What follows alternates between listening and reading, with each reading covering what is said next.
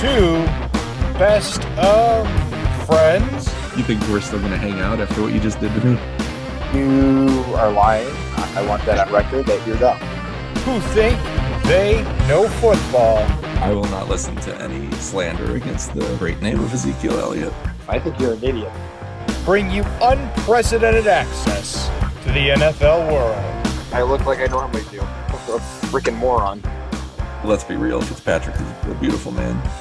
Because here, it's real football by real fans. We don't do smart here. It's a multi-dollar production, I'll say that. The 2M Football Show starts now. Honestly, I don't remember half of those lines. oh, I get so much enjoyment from that. Hello, Matt. Hello, 2M Nation. We are officially back. Drunk. Oh, Steady, uh, settle down over there, Matt. It's only 9.30 in the morning. you can't stop me. You're not my dad. It's true, and you have a lot of uh, you have more reason than uh, than most to be uh, you know doing partaking this, at this time of day. But we don't have to get into that. hey, everybody! I hope you enjoyed our brand new theme song for season three of the Two M Football Podcast. I'm Mike. He's Matt. And Are you sure? Is that who I am? did I say that right? Did I switch it? I, I forget. I can I never know what I'm saying. That's, wow. Really? We just played clips from last season, and it feels like a really bad blackout party night. Don't remember most of those things. Pretty sure Uh. most of that didn't come from my mouth, but apparently it did. And it's recorded too, which is even scarier. That's right. So I have those recordings to use as leverage against you anytime I need to. Whenever you want to walk down that path, let me know, Michael. I'm I'm good for now, but uh, yeah, I I did get a lot of enjoyment from going back to our last season and listening and, and writing down those sound bites uh, for for use in our updated intro. So keep the keep the crazy comments uh, coming, Matt, because they're very entertaining for me and hopefully I have people- realized after now going on three years that that is my sole purpose is to provide with the sound bits that make the show funny. Yeah, and I will much- continue to do what I do best. it was more of a struggle to find uh, sound bites of me saying funny stuff. Oh, it's okay, Mike. You're important to the show. Oh, Somebody's got to do the research. I appreciate it. All right, let's get started here. Um, yeah, I thought first we could do a quick re-intro. We don't need a whole episode trailer like we did last time, but I thought we could take two minutes to talk about just a quick reminder of, of who we are and, and starting with the first line of that intro. Two best uh, friends.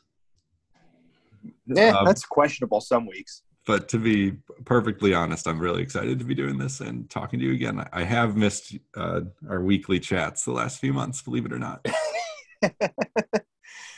It is. It has been something that becomes a part of your routine, and then when it's not there, it's like, what is this? I I don't know what to do with this time I have. Right, free time. That's a joke. It's 11:30 p.m. The kids are finally asleep. What should I do instead of recording with Matt? Matt is usually unconscious in his bed at that point. Bedtime's a work in progress. Um, yeah, I'll leave it at that. But yeah, so yeah, so we have been doing this version of the 2M show for this is the third year. We were originally we were doing a YouTube channel back in 2017ish, I think. That was And, so uh, many moons ago. so many. It's just talking football. We we just love football. We both pretty much at least all of our adult lives and into our way back in our youths uh, as well. We were watching football, and How old are we?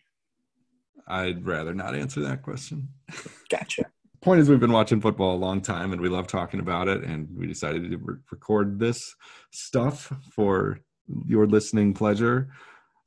And uh, so obviously we're in the off season right now training camps have just gotten underway but how we're going to start off as we have done each of the past few seasons uh, we're going to preview every single team every division or we're going to go through them division by division preview every team look at a quick recap of their 2021 season talk about what changes they've made this off season and then uh, look at their prospects for uh, the upcoming year as we get deeper into the off season, we'll have a show. We'll pick division winners. We'll predict NFL awards.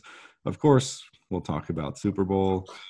Another thing we'll do this off season that we've done every year is pick uh, playoff sleepers. We'll each pick one team from each conference uh, that don't have good odds of making the playoffs and see if we can find the diamond in the rough sort of at the bottom of the NFL standings. I think last year we each got one correct of our two. Um, so that, that'll be that'll fill most of the off season. We'll also do some fantasy football stuff if we have time.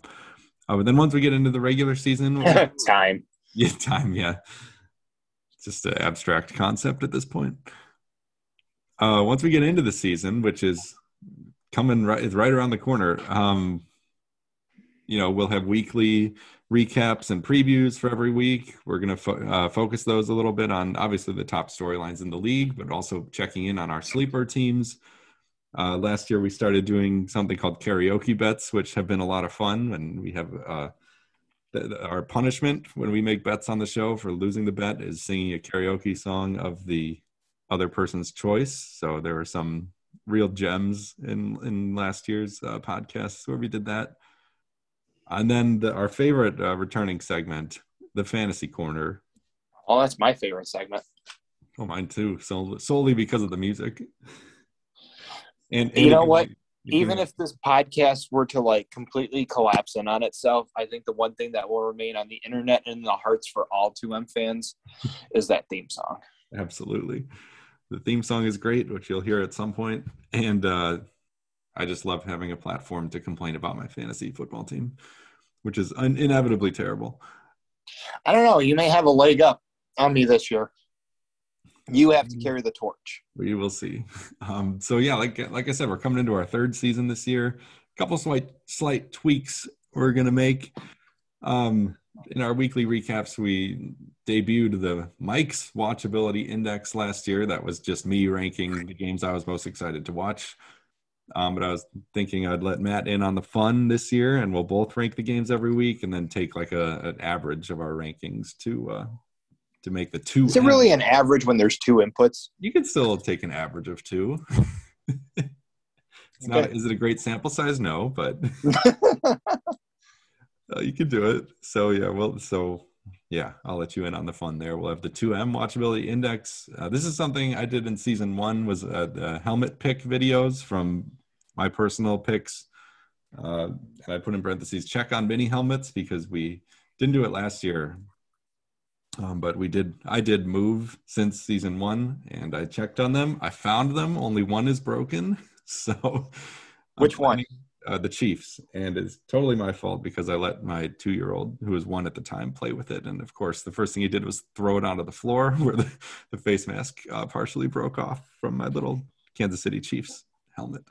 It's the Chiefs. It's fine. That's fine.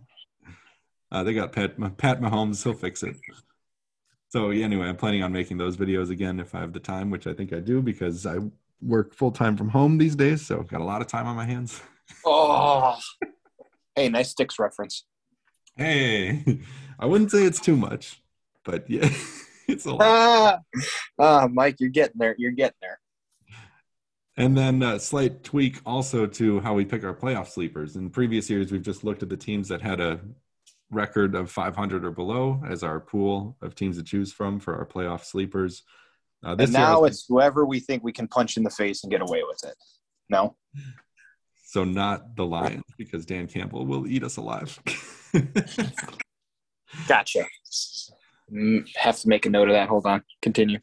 So yeah, we'll we'll pick our playoff sleepers in an upcoming show, but those are some of the changes we're making for season three. Uh, so today, now that we've gotten all that out of the way, we're 41 days. We're recording this on Friday, July 29th, by the way. We're 41 days from the start of the new season. And uh, yeah, all 32 teams have opened their training camps. Uh, and also want to take this moment to wish a happy belated birthday to our current league champion, Kevin. Kevin, we're coming for you. Originally, we were going to record this last week, so I put it in the notes because it was his birthday last Friday. Um, but ah. since we're recording today, I just leave it in here and keep it as belated birthday. Um, yeah, so today we're going to talk some news, biggest news from the off season. And then we're going to get into our 2022 team breakdowns with our first division, the AFC East. Let's do it. All right, let's get into the news. You can drink your coffee later. Oh, sorry. Did you hear that? You, how do you know that's coffee?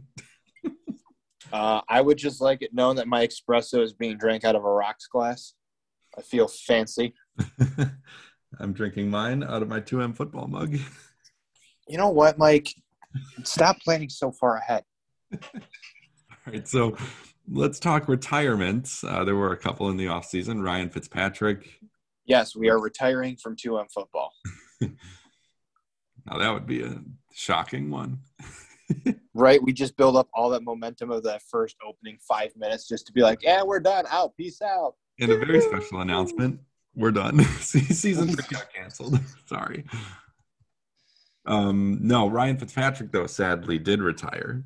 One of my favorite, as a show, one of our favorite players. He actually features in our new intro when I said he was a beautiful man, which I stand by. yeah, he'd steal your wife. Good reference. Yep. I got you. See, I've been paying attention. Love it. I don't always show that I'm paying attention, but when I do. Uh, yeah, fun. I labeled this the Fitz tragedy. I will miss him and his, his chest beard and his post game press conferences and stealing. You just call it a chest beard? Yeah. okay. Just making sure I'm paying, paying attention. I'm paying attention. Yeah, you're sharp. You're you're uh, you're sharp right now. I'm not used to it. Rob oh, if there's one thing I've mastered over the years, it's calling people out. Rob Gronkowski, tight end uh, from the Patriots and Buccaneers, has retired at least for now. It, it just he seems, seems like pretty. What he seems pretty, uh, pretty convinced that that's it for him. Yeah, he does, but I, I still feel like one call from Brady when when they really need him for the stretch run, and I feel like he would come back and just in general, it seems like people, it seems like retirements don't stick the way that they used to. But uh, yeah, we'll see. For now, Gronk is gone, and they have made other signings at the position, so it, it makes. You're right. It does seem final for now. We'll see. Another guy talking possible retirement was Aaron Donald after the Rams Super Bowl win. Um, he didn't do it though, and instead he rejoins the Rams on a huge contract extension and is now the highest paid non-quarterback in the league. So uh, yeah, that's one way to convince someone to come out of to not retire. At least for one more go. Uh, let's see, and what else we got here? And somehow, which I don't understand how salary caps work, but somehow this saves them three million dollars this year. Go figure. um, and then this one, I just want to talk about Matthew Berry, ESPN fantasy analyst is has left the company as of a couple of weeks ago to pursue new opportunities. And so he's not retiring from whatever from fantasy sports, but he is leaving ESPN, which feels like a big deal, at least for me personally. He was the he's been. I mean, face. he's been there for years, hasn't yeah. he? I think 15 years at ESPN. Yeah. And just like the face of fantasy football. And his podcast was the first one that I ever listened to when I got into fantasy sports in like 2013 or whatever, many moons ago, as you like to say. Uh, Matthew Berry also guest starred in one of my all-time favorite TV shows, The League, which I have began begun my annual rewatch of that show leading up to the fantasy season. Um, I know, however, I know you have a little bit of a different relationship with Matthew Berry. What are you talking about? Oh, shall I pull up any of the numerous clips where you told him to suck it over the years? Uh, yeah, we've we've had we've had our differences, but eventually we we we sorted it out. It is okay. whether you uh agree or disagree with you know the viewpoints of these analysts when there's somebody in that role or in a specific position for so long it's always weird when you wake up one day and that's not the person that it is anymore yeah, yeah. Like I don't know. You're gonna turn on like the, the fantasy news on like the TV and stuff, and you're always used to seeing, you know, the whole round table led by Matthew Berry on ESPN. And it's gonna be weird to turn the channel on and he's not there. Yeah, totally. It was it was weird how hard this news hit me. I was like, whoa, where's he going? Anyway, I just wanted to talk about that for a quick second. We still play our our redraft league on ESPN, so it's fine. Yeah, you can still suck it. It's fine so okay, we've kind of buried the lead here. The probably the biggest news of what happened, at least in the last month or so, is Baker Mayfield being traded to the Panthers. Well, yeah, he got you know. Mm, are we still being a family friendly podcast? I mean, I still got the bleep button at the ready. I mean, he did get f***ed over by the Cleveland Browns a little bit there. Totally. Yeah. Yeah. When they went and uh, traded for Deshaun Watson a couple months ago, that was obviously the writing was on the wall for him for his. And time. not only that, but it was like three weeks ago. They were like, "Oh, uh, you may have to be the starter, Baker." Yeah, right. Because obviously Watson is very likely to be suspended for at least the first half or so of this upcoming season. Uh, but of course, Baker's not going to do it. So the series, the sequence of events, I think, was Ma- Baker asked for a trade because he thought he saw this coming. The team said no. Then they traded for Watson, and then they asked him if he would still start for them after Watson uh, was likely to be suspended. And of course, he was why, when this organization seemed like it might be getting its, you know, its stuff back on track, did it decide to go and just completely not function properly? Yeah, I feel bad for Baker. It's a gross way to treat their former number one overall draft pick. Um, but he's in Carolina now. The Panthers had to give up just a fifth round pick two years from now in 2024 uh, to get Baker. And the team is saying, the Panthers are saying it's a competition. And I guess they're splitting reps in training camp so far between him and the incumbent Sam Darnold, who was just god awful last year, as he has been his entire career. Um, the other funny aspect of this is earlier in the offseason when there was a rumor of Baker being traded to Carolina, one of their top receivers, Robbie Anderson, posted a, just a huge comment saying no on Instagram. So he's in shambles right now. well, the other thing was, I think it was on Instagram, there was a clip circulating when they both took the practice field, everyone was chanting Baker when Darnold was the first one to run out of the field. Oh yeah, that's funny. I missed that one, but yeah, I don't understand why they're even pretending it's a competition. If Baker doesn't start week one, that'll just be a travesty. I don't. To me, it just wouldn't make any sense that they go through all this effort to get him, and then they're like, "Nah, you know what? Darnold still got this." It's funny though because they went through a bunch of effort to trade for and then give Darnold a contract last offseason, which obviously fell flat on its face. Um, but anyway, just because things just work out sometime, the Panthers are playing the Browns in Week One of this year. Unfortunately, it's in Carolina. It would be juicier if it was in Cleveland, but still pretty good. Gets to face his old team Week One, unless he's on the bench, which would be kind of hilarious uh, but I think also a huge mistake. I'll be honest. Even if he stayed in Cleveland, I doubt he would have started. He would have refused. Yeah, and I don't blame him in that case. Don't you can't jerk someone around like that and then be like, "Hey, haha, funny, right?" Like, actually, we need you still.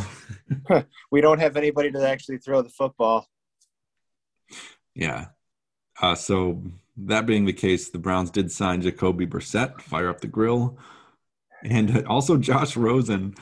Yeah, pulled down the oh fort oh uh, during Watson's likely suspension. All right, hear me out. Okay. Controversial take. All right, let's have it. Rosen does phenomenal the first five weeks, and then just absolutely goes to hell. Okay. Because Brissett's going to get hurt. Oh, I see. Okay, so you get Brissett out of the way, give Rosen his another shot.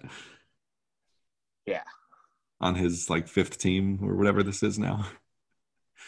Yeah. Because you know, Carol, uh, yeah, uh, the Cardinals wasn't good enough for Rosen, so you know what? The Browns. Cardinals that would be a very Browns thing to happen too.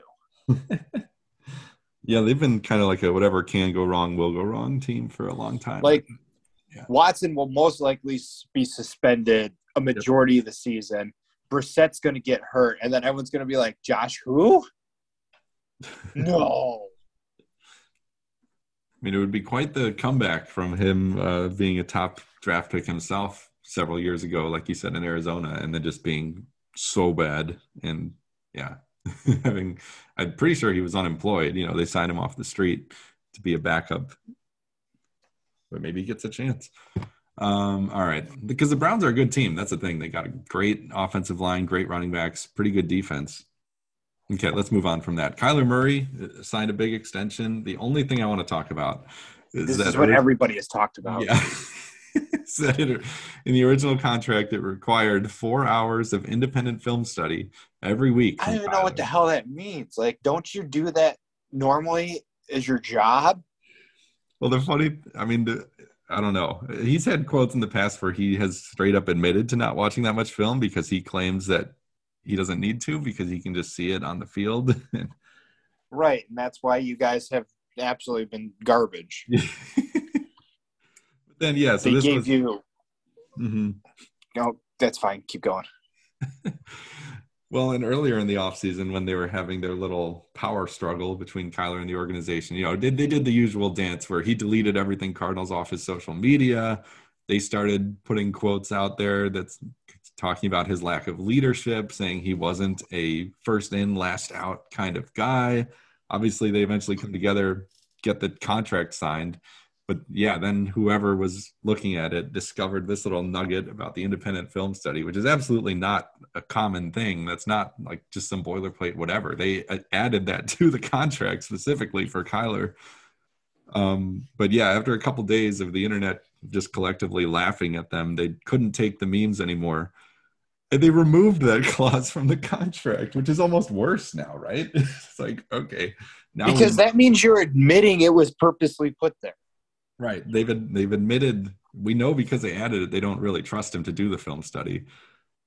Uh, and and then they took it out, so now he is no longer required to. So I don't know, but everybody knows now. It's not like people are going to forget about this. Such a Yeah. mess. I I don't know. It's hilarious. It's I just it's so funny. All right, let's move on because I feel like we've already been we've uh, spending some time. And apparently, Zoom is no longer unlimited for two people because I've got we've got four minutes remaining before we need to make a new one. Oh my god, this is gonna be a long freaking season. Yeah, right. Well, that'll help us encourage us to keep it under forty minutes or whatever they give you for free. Uh, good luck with these with my notes. Anyway, uh, the Buccaneers signed a couple of veterans to bolster their squad. Julio Jones and Kyle Rudolph both signing with them. Kyle Does this not feel like what they did with the page what the Patriots used to do? Yeah, yeah, they would always bring it. Randy Moss, uh, everyone, they, they would always do this. Uh, we'll see what Like that guy's still in the league? Yeah, he's on the Patriots now. What? And actually, he's really good. Remember? yeah, you heard it here first. Career year incoming for Julio Jones. And Uh, Kyle Rudolph. Yeah, we well, yeah, yep. They're both in their you know mid thirty, early to mid thirties now, just like us. That's a little that hits a little home. I mean, yeah, we'll see. Because remember how excited we were for Julio in Tennessee last year, and then he was just hurt most of the season, which has been kind of his problem the last several years, even back to his final years in Atlanta. Yeah, I'm a Colts fan now. Matty Ice is in Car- and uh Indy, so we're going there now. That's right. Yeah. and then finally, saving the biggest piece of news for last, N'Keal Oh. Harry, former first Oh, your boy. former first round draft pick by the Patriots and prove it player of mine has been traded to the Bears. Um, they gave Hmm. up to get him. They gave up a seventh round pick two years from now. Oh my god, the Bears are freaking stupid. The first highlight I saw of him in training camp was a pass from Justin Fields went off his hand and then got picked off by the defense. So Yeah, that's gonna be about how their year is gonna go. off to a great start in Chicago. Okay, let's take a quick break. I will start. Whoa, hold on, wait. Oh, Feeding yeah. off of that, remember when we went to the training camp and the Bears picked up the receiver from Pittsburgh and apparently he like broke his middle finger or something in Yeah. training camp? Yes, and that was the end, or that ended up being the beginning of the end. And we were like, was that our fault? Oh, I think that was our fault. Who was that? Markus Wheaton or something? I, I do remember Something that. like that, yeah. the Matt curse. All right. So on that note, let's uh, take a quick break. Matt, I will send you a new meeting invite, and we will return to discuss the AFC East. If I accept it. If you accept it, might just be me when we come back. See you in a minute.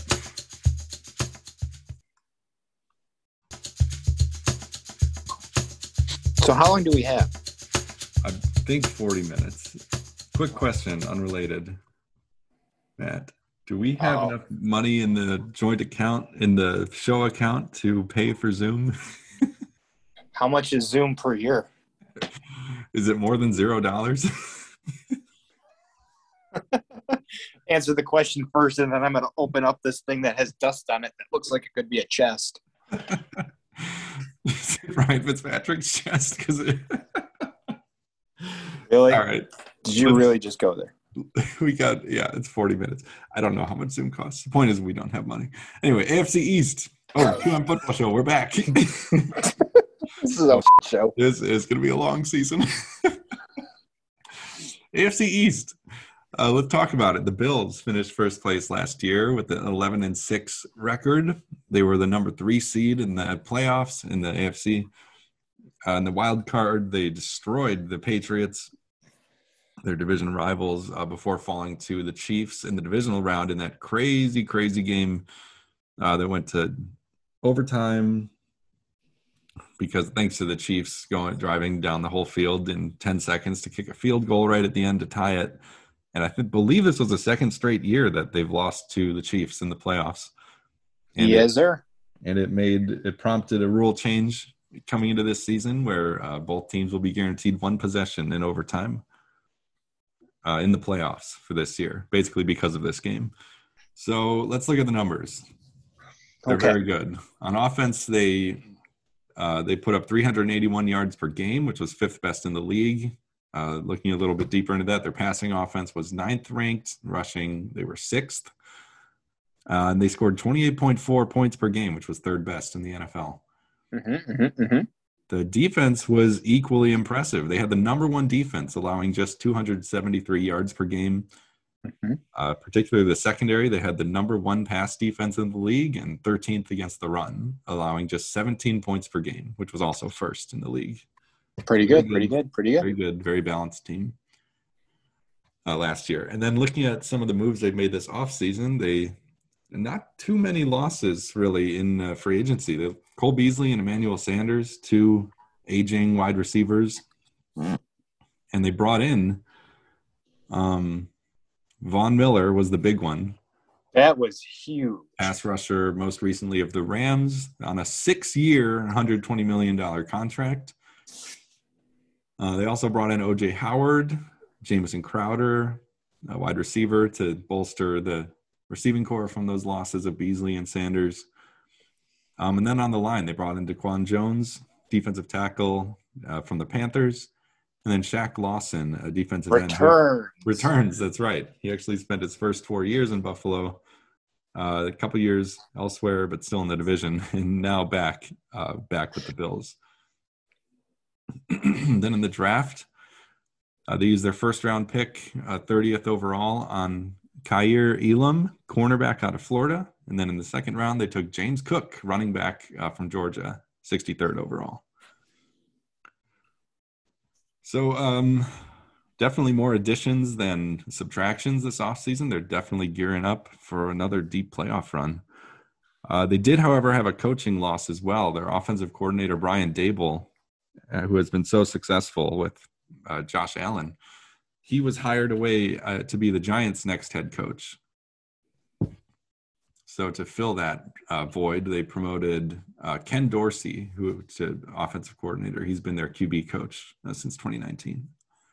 Yeah, it's going to be interesting to see how this offensive performs because I think uh, Daboll has been crucial to the development of their quarterback, Josh Mhm. Allen. Mm-hmm. Yeah, totally. Remember Um, how bad? However, I think was? if you set him up, oh my God, out of college, we thought this guy he could throw, but I mean, you'd have to be in the next stadium over to catch it. Right. Yeah.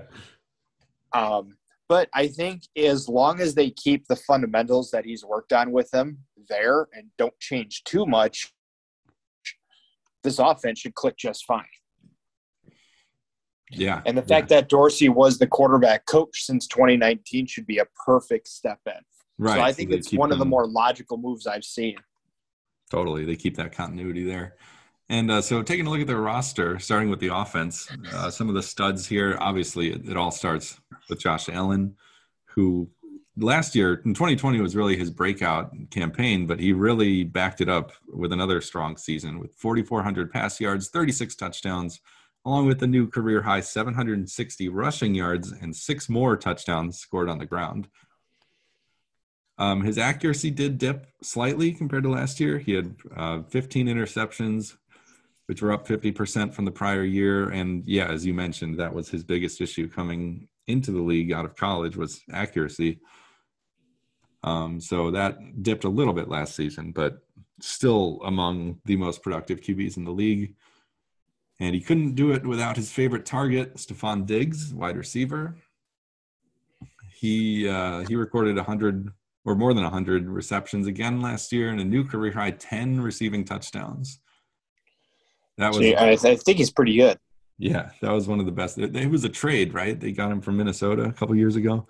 Mm-hmm that was uh, key, I think, also to Allen's development was having a real top tier target like this guy. Uh, they've got a pretty good offensive line, particularly at the tackle position with Dion Dawkins and David Quessenberry. Croissant berry. Croissant, croissant berry. There we go. and that's the list of our, our player nicknames from the show. very not that we talk about offensive linemen too much, but I think that that one's gonna stick in my brain. So thank you. uh, my biggest yeah, question is the I'm just doing uh, my job. Instead of doing studs and duds this year, I was thinking we could just do studs and then questions. We don't really need to call out duds. it's a little little mean. Oh, now we're gonna worry about being mean. well, it's questions are in the same spirit, right? It's like, what are we concerned about? And my my question is about the running back position again. Slash, Life. Oh. Hmm. What? Okay, moving on. Last year, uh, last year Josh Allen was actually their second leading rusher with those 760 yards behind only Devin Singletary on the team and they've always well, sort that's of that's not where you want your quarterback to be. Yeah. They've always sort of approached this as this large committee of running backs which last year consisted of devin singletary zach moss and matt breida. Uh, breida's gone replaced by their second round rookie james cook. So i guess that's my question is what this backfield going to look like. They haven't had a thousand yard rusher since 2017 and that was LeSean McCoy uh, which feels Damn. like forever ago. Wow. So uh, yeah, who's gonna? I guess so. Here's the question: Is who's gonna step up? Do they continue to go with this committee approach? Is one of these guys going to be able to really take the reins of this backfield and be like be more productive than what they've had in the last few years?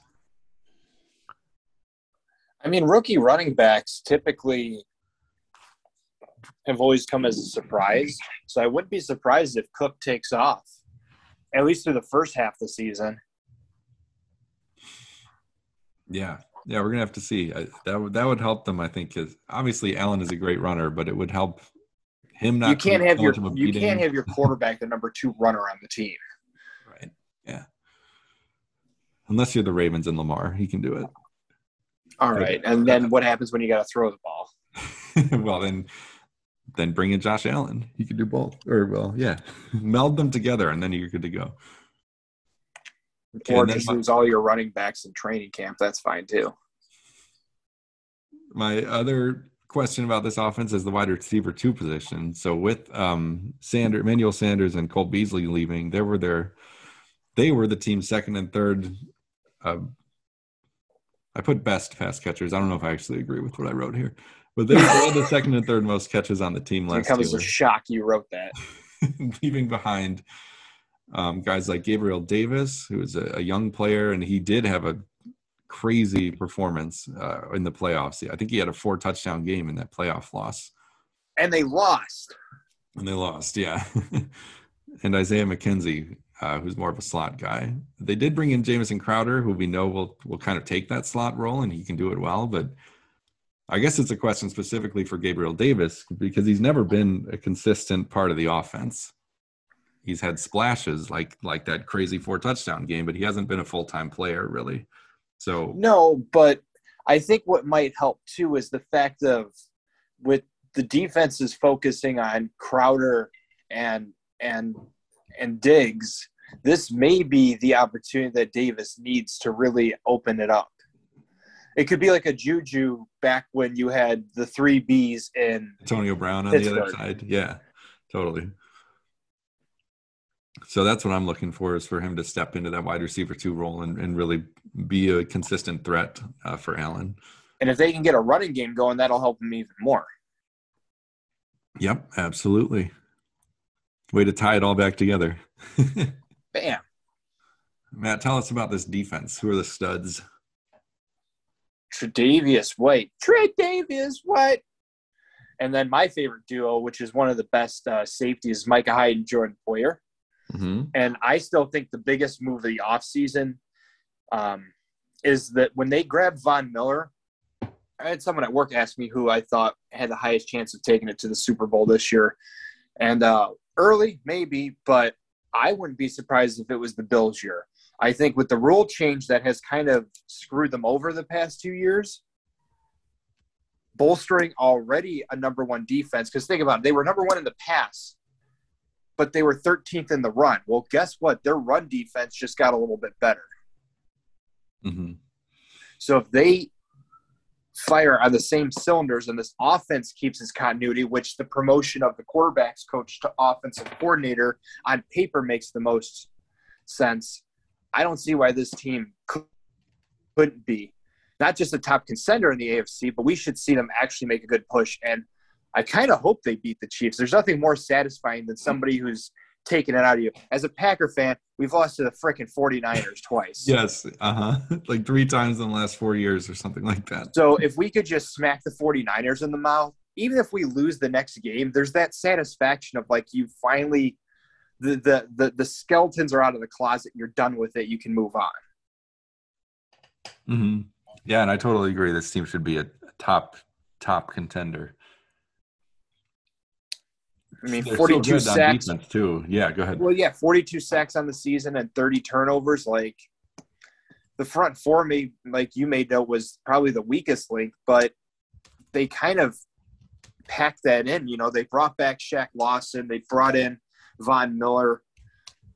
I mean, I don't see why this team isn't going places still. I mean, they are no longer the bottom of the pack. They are the Bills are a powerhouse and they need to be recognized as such.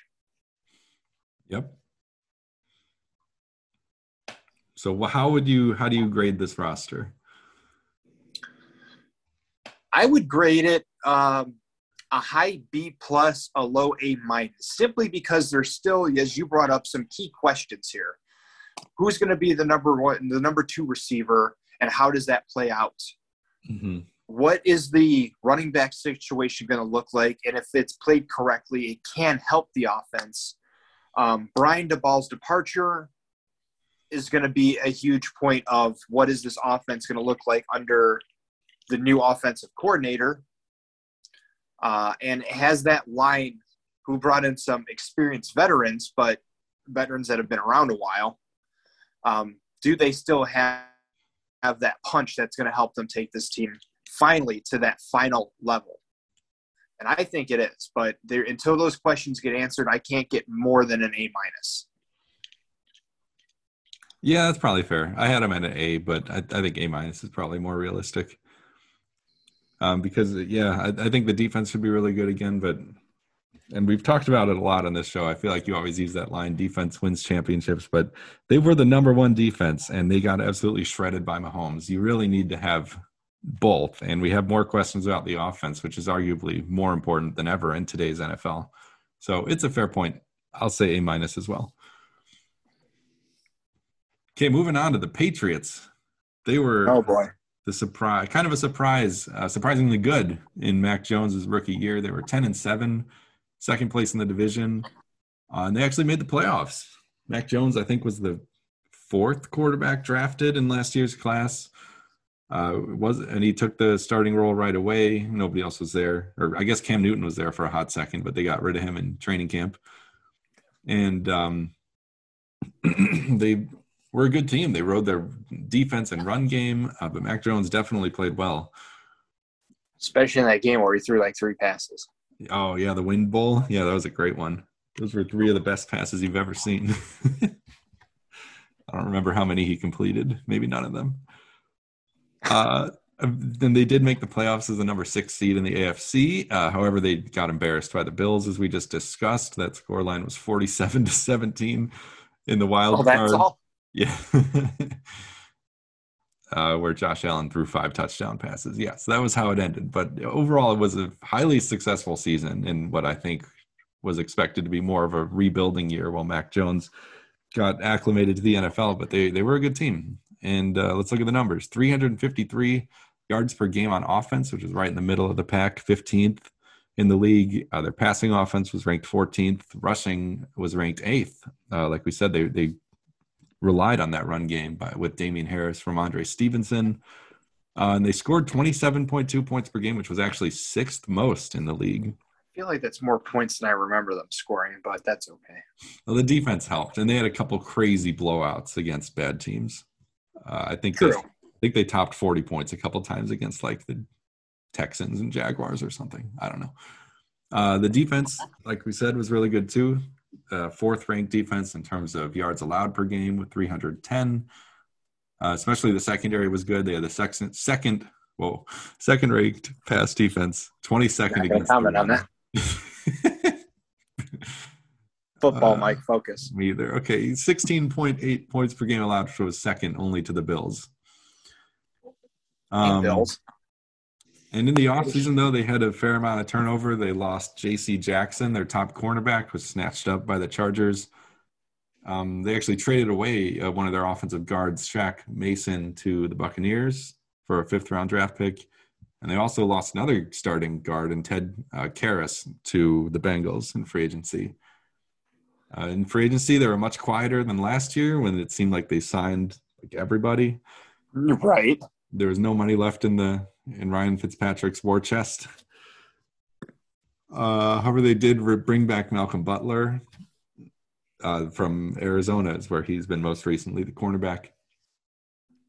Uh, and yeah, he comes back to town after very unsuccessful stints elsewhere in the league.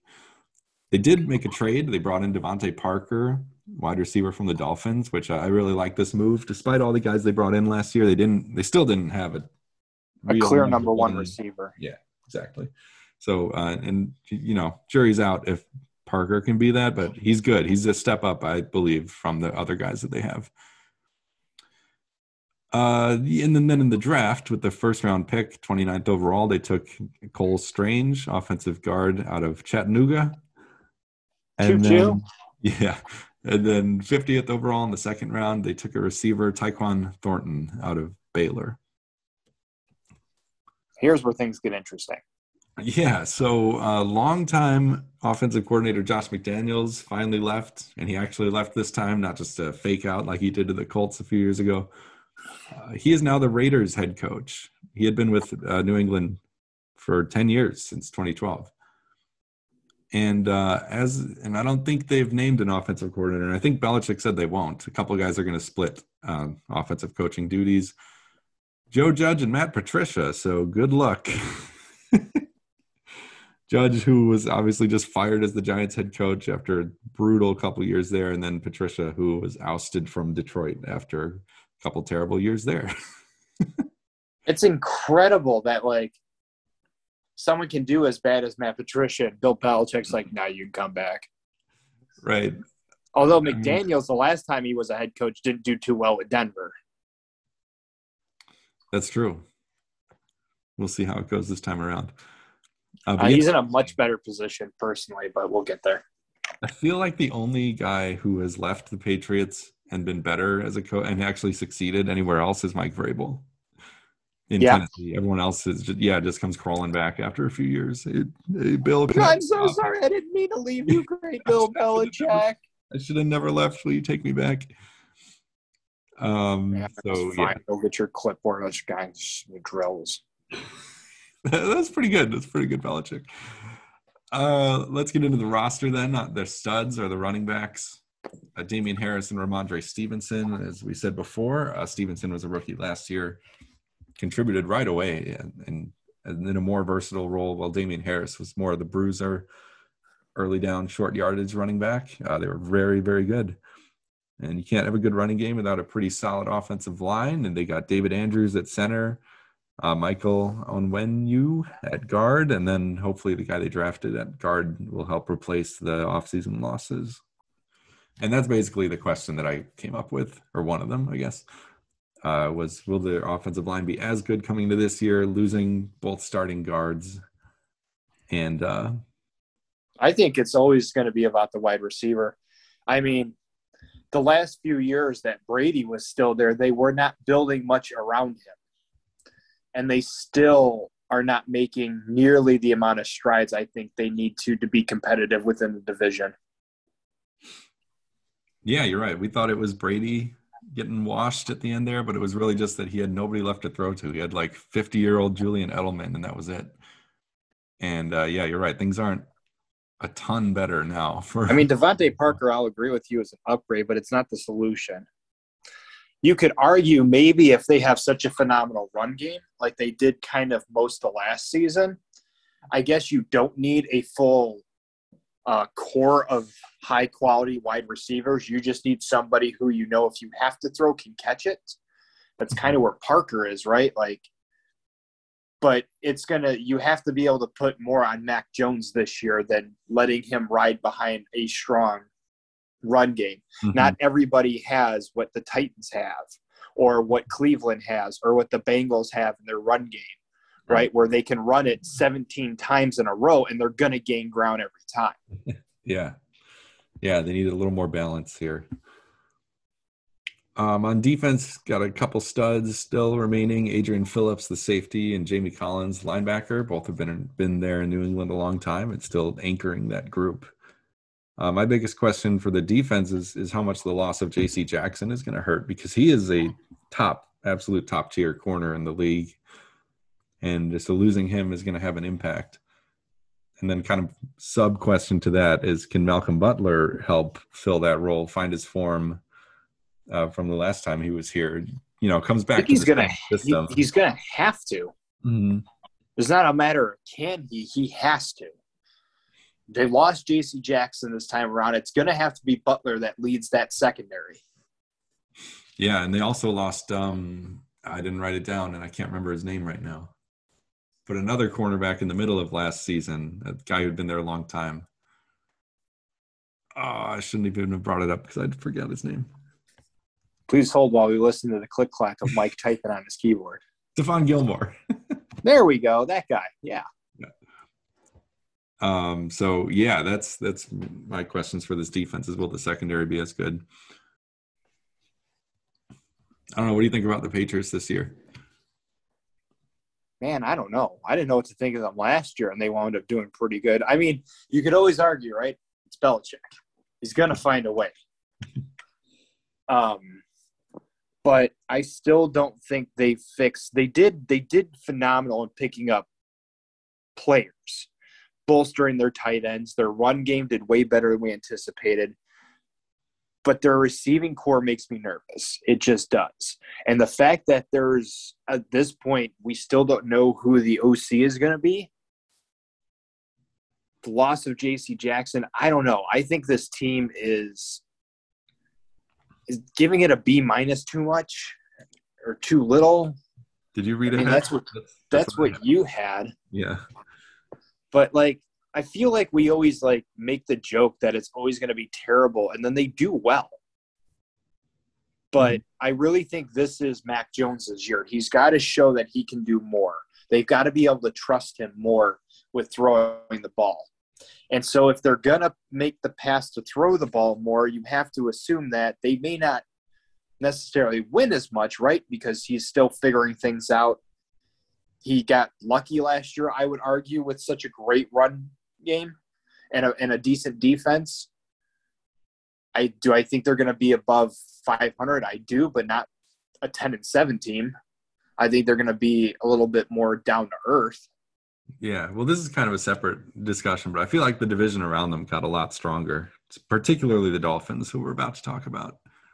Correct. So those divisional games, you know, which is almost half your season, just got rougher. Mm-hmm.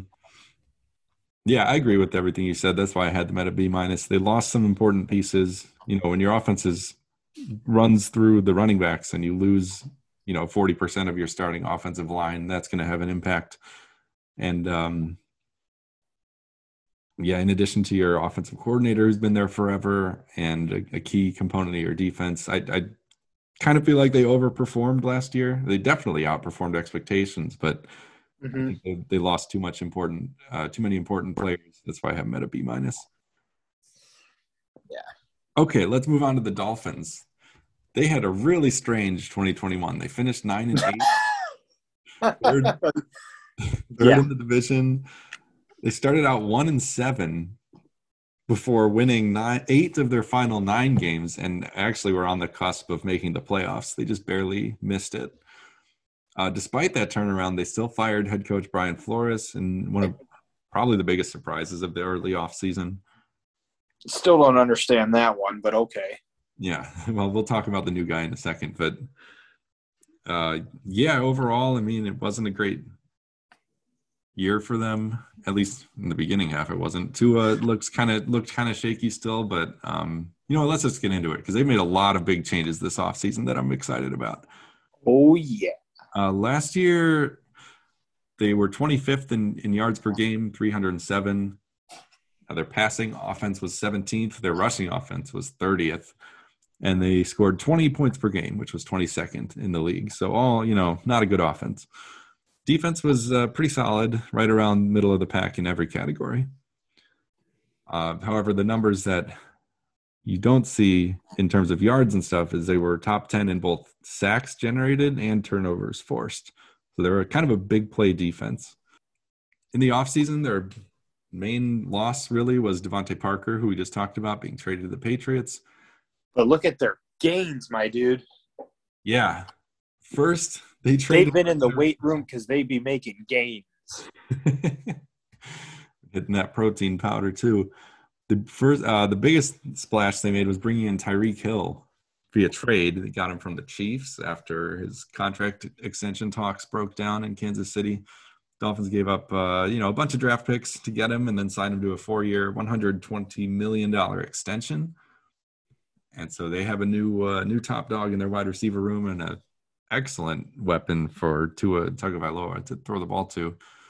They also completely revamped the running back core with uh, Chase Edmonds coming over from the Cardinals, Raheem Mostert from San Francisco, and I think a couple other guys too that I didn't write down. Uh, they also brought in offensive tackle Terron Armstead, who's been a you know mainstay in New Orleans for quite a while. Melvin Ingram, pass rusher, who's kind of bounced around the league since leaving the Chargers a couple years ago, uh, but still posted pretty good numbers.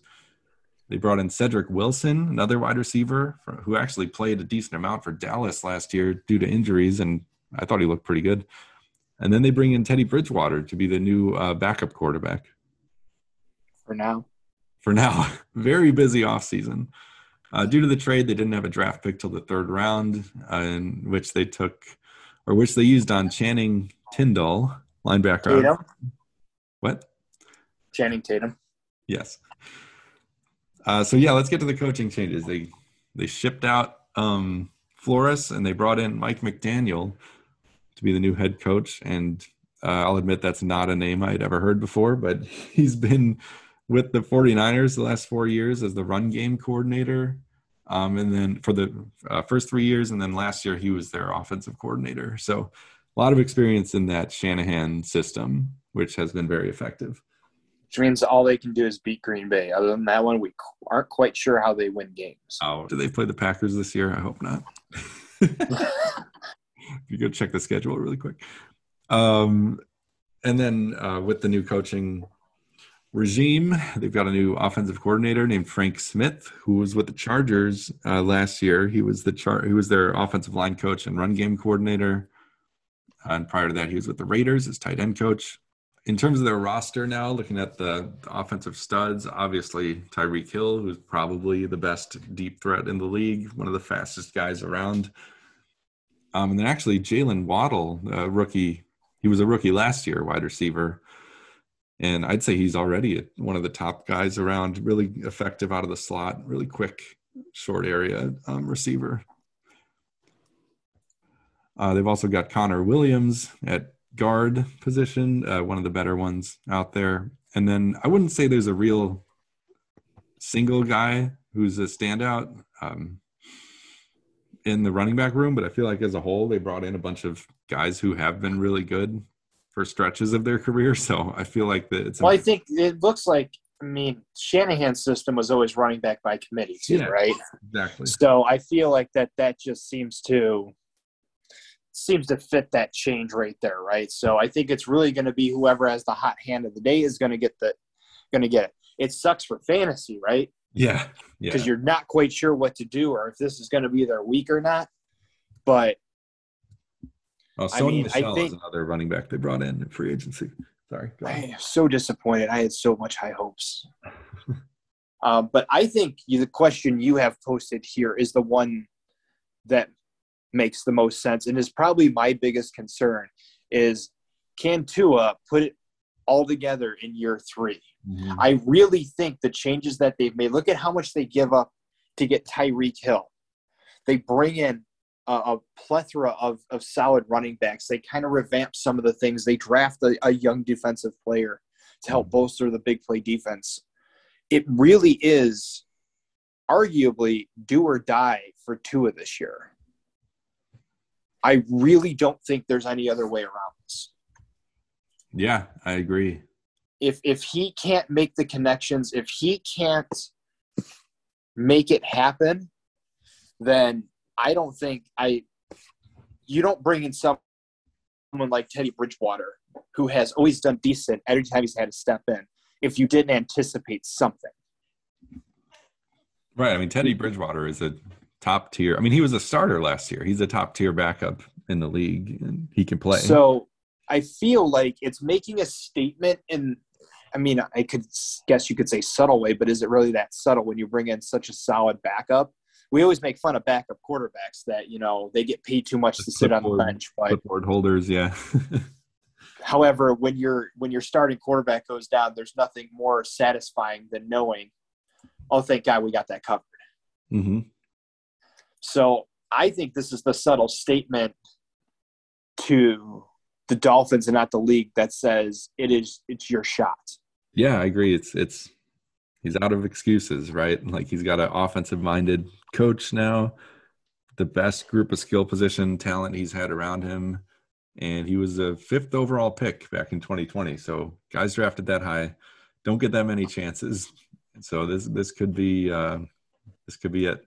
But hopefully he didn't. and Yeah, it's time to prove it. So hopefully he can do that. Looking at the defensive side of the ball, they've got some absolute monsters in the secondary, like Xavien Howard at corner, Jevon Holland at safety. And then on the interior, their D line is pretty solid too, with Zach Sieler and Christian Wilkins at the tackle positions.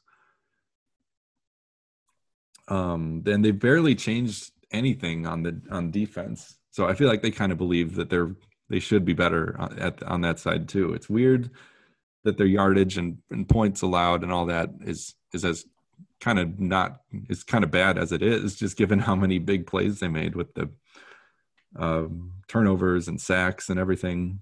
I feel like they should be better just kind of automatically this year. Right. They brought in Melvin Ingram to even further bolster the pass rush.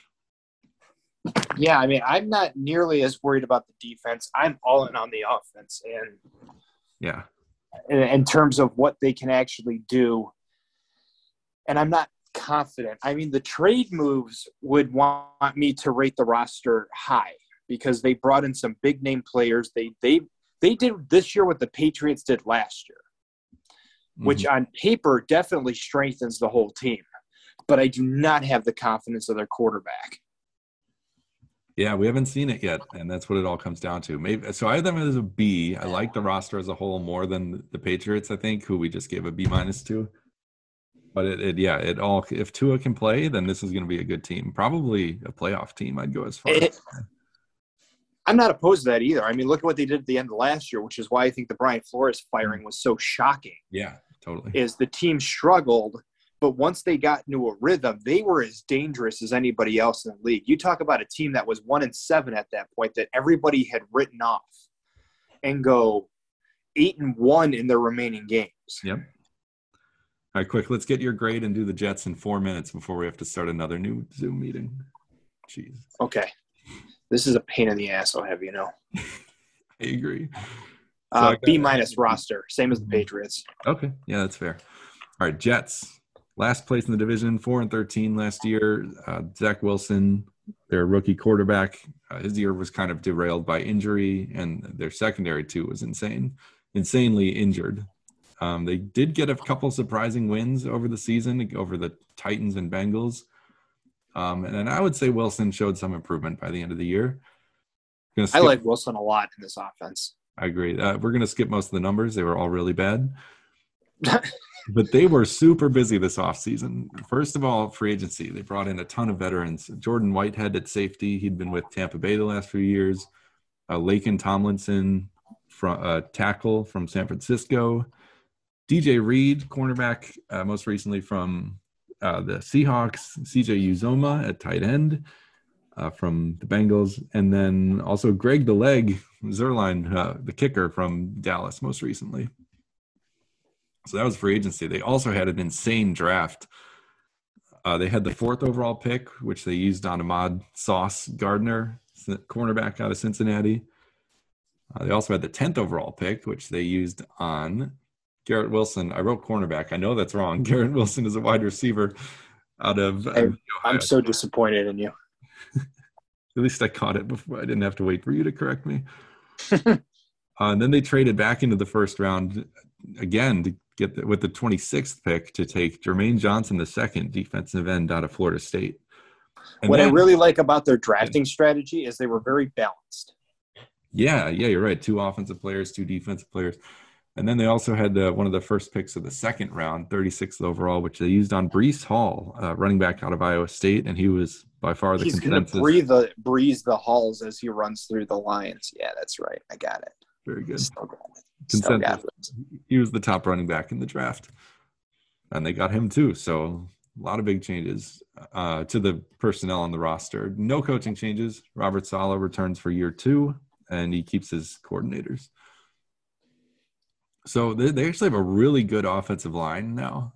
Center Connor McGovern, uh, the guy they just brought in, Laken Tomlinson.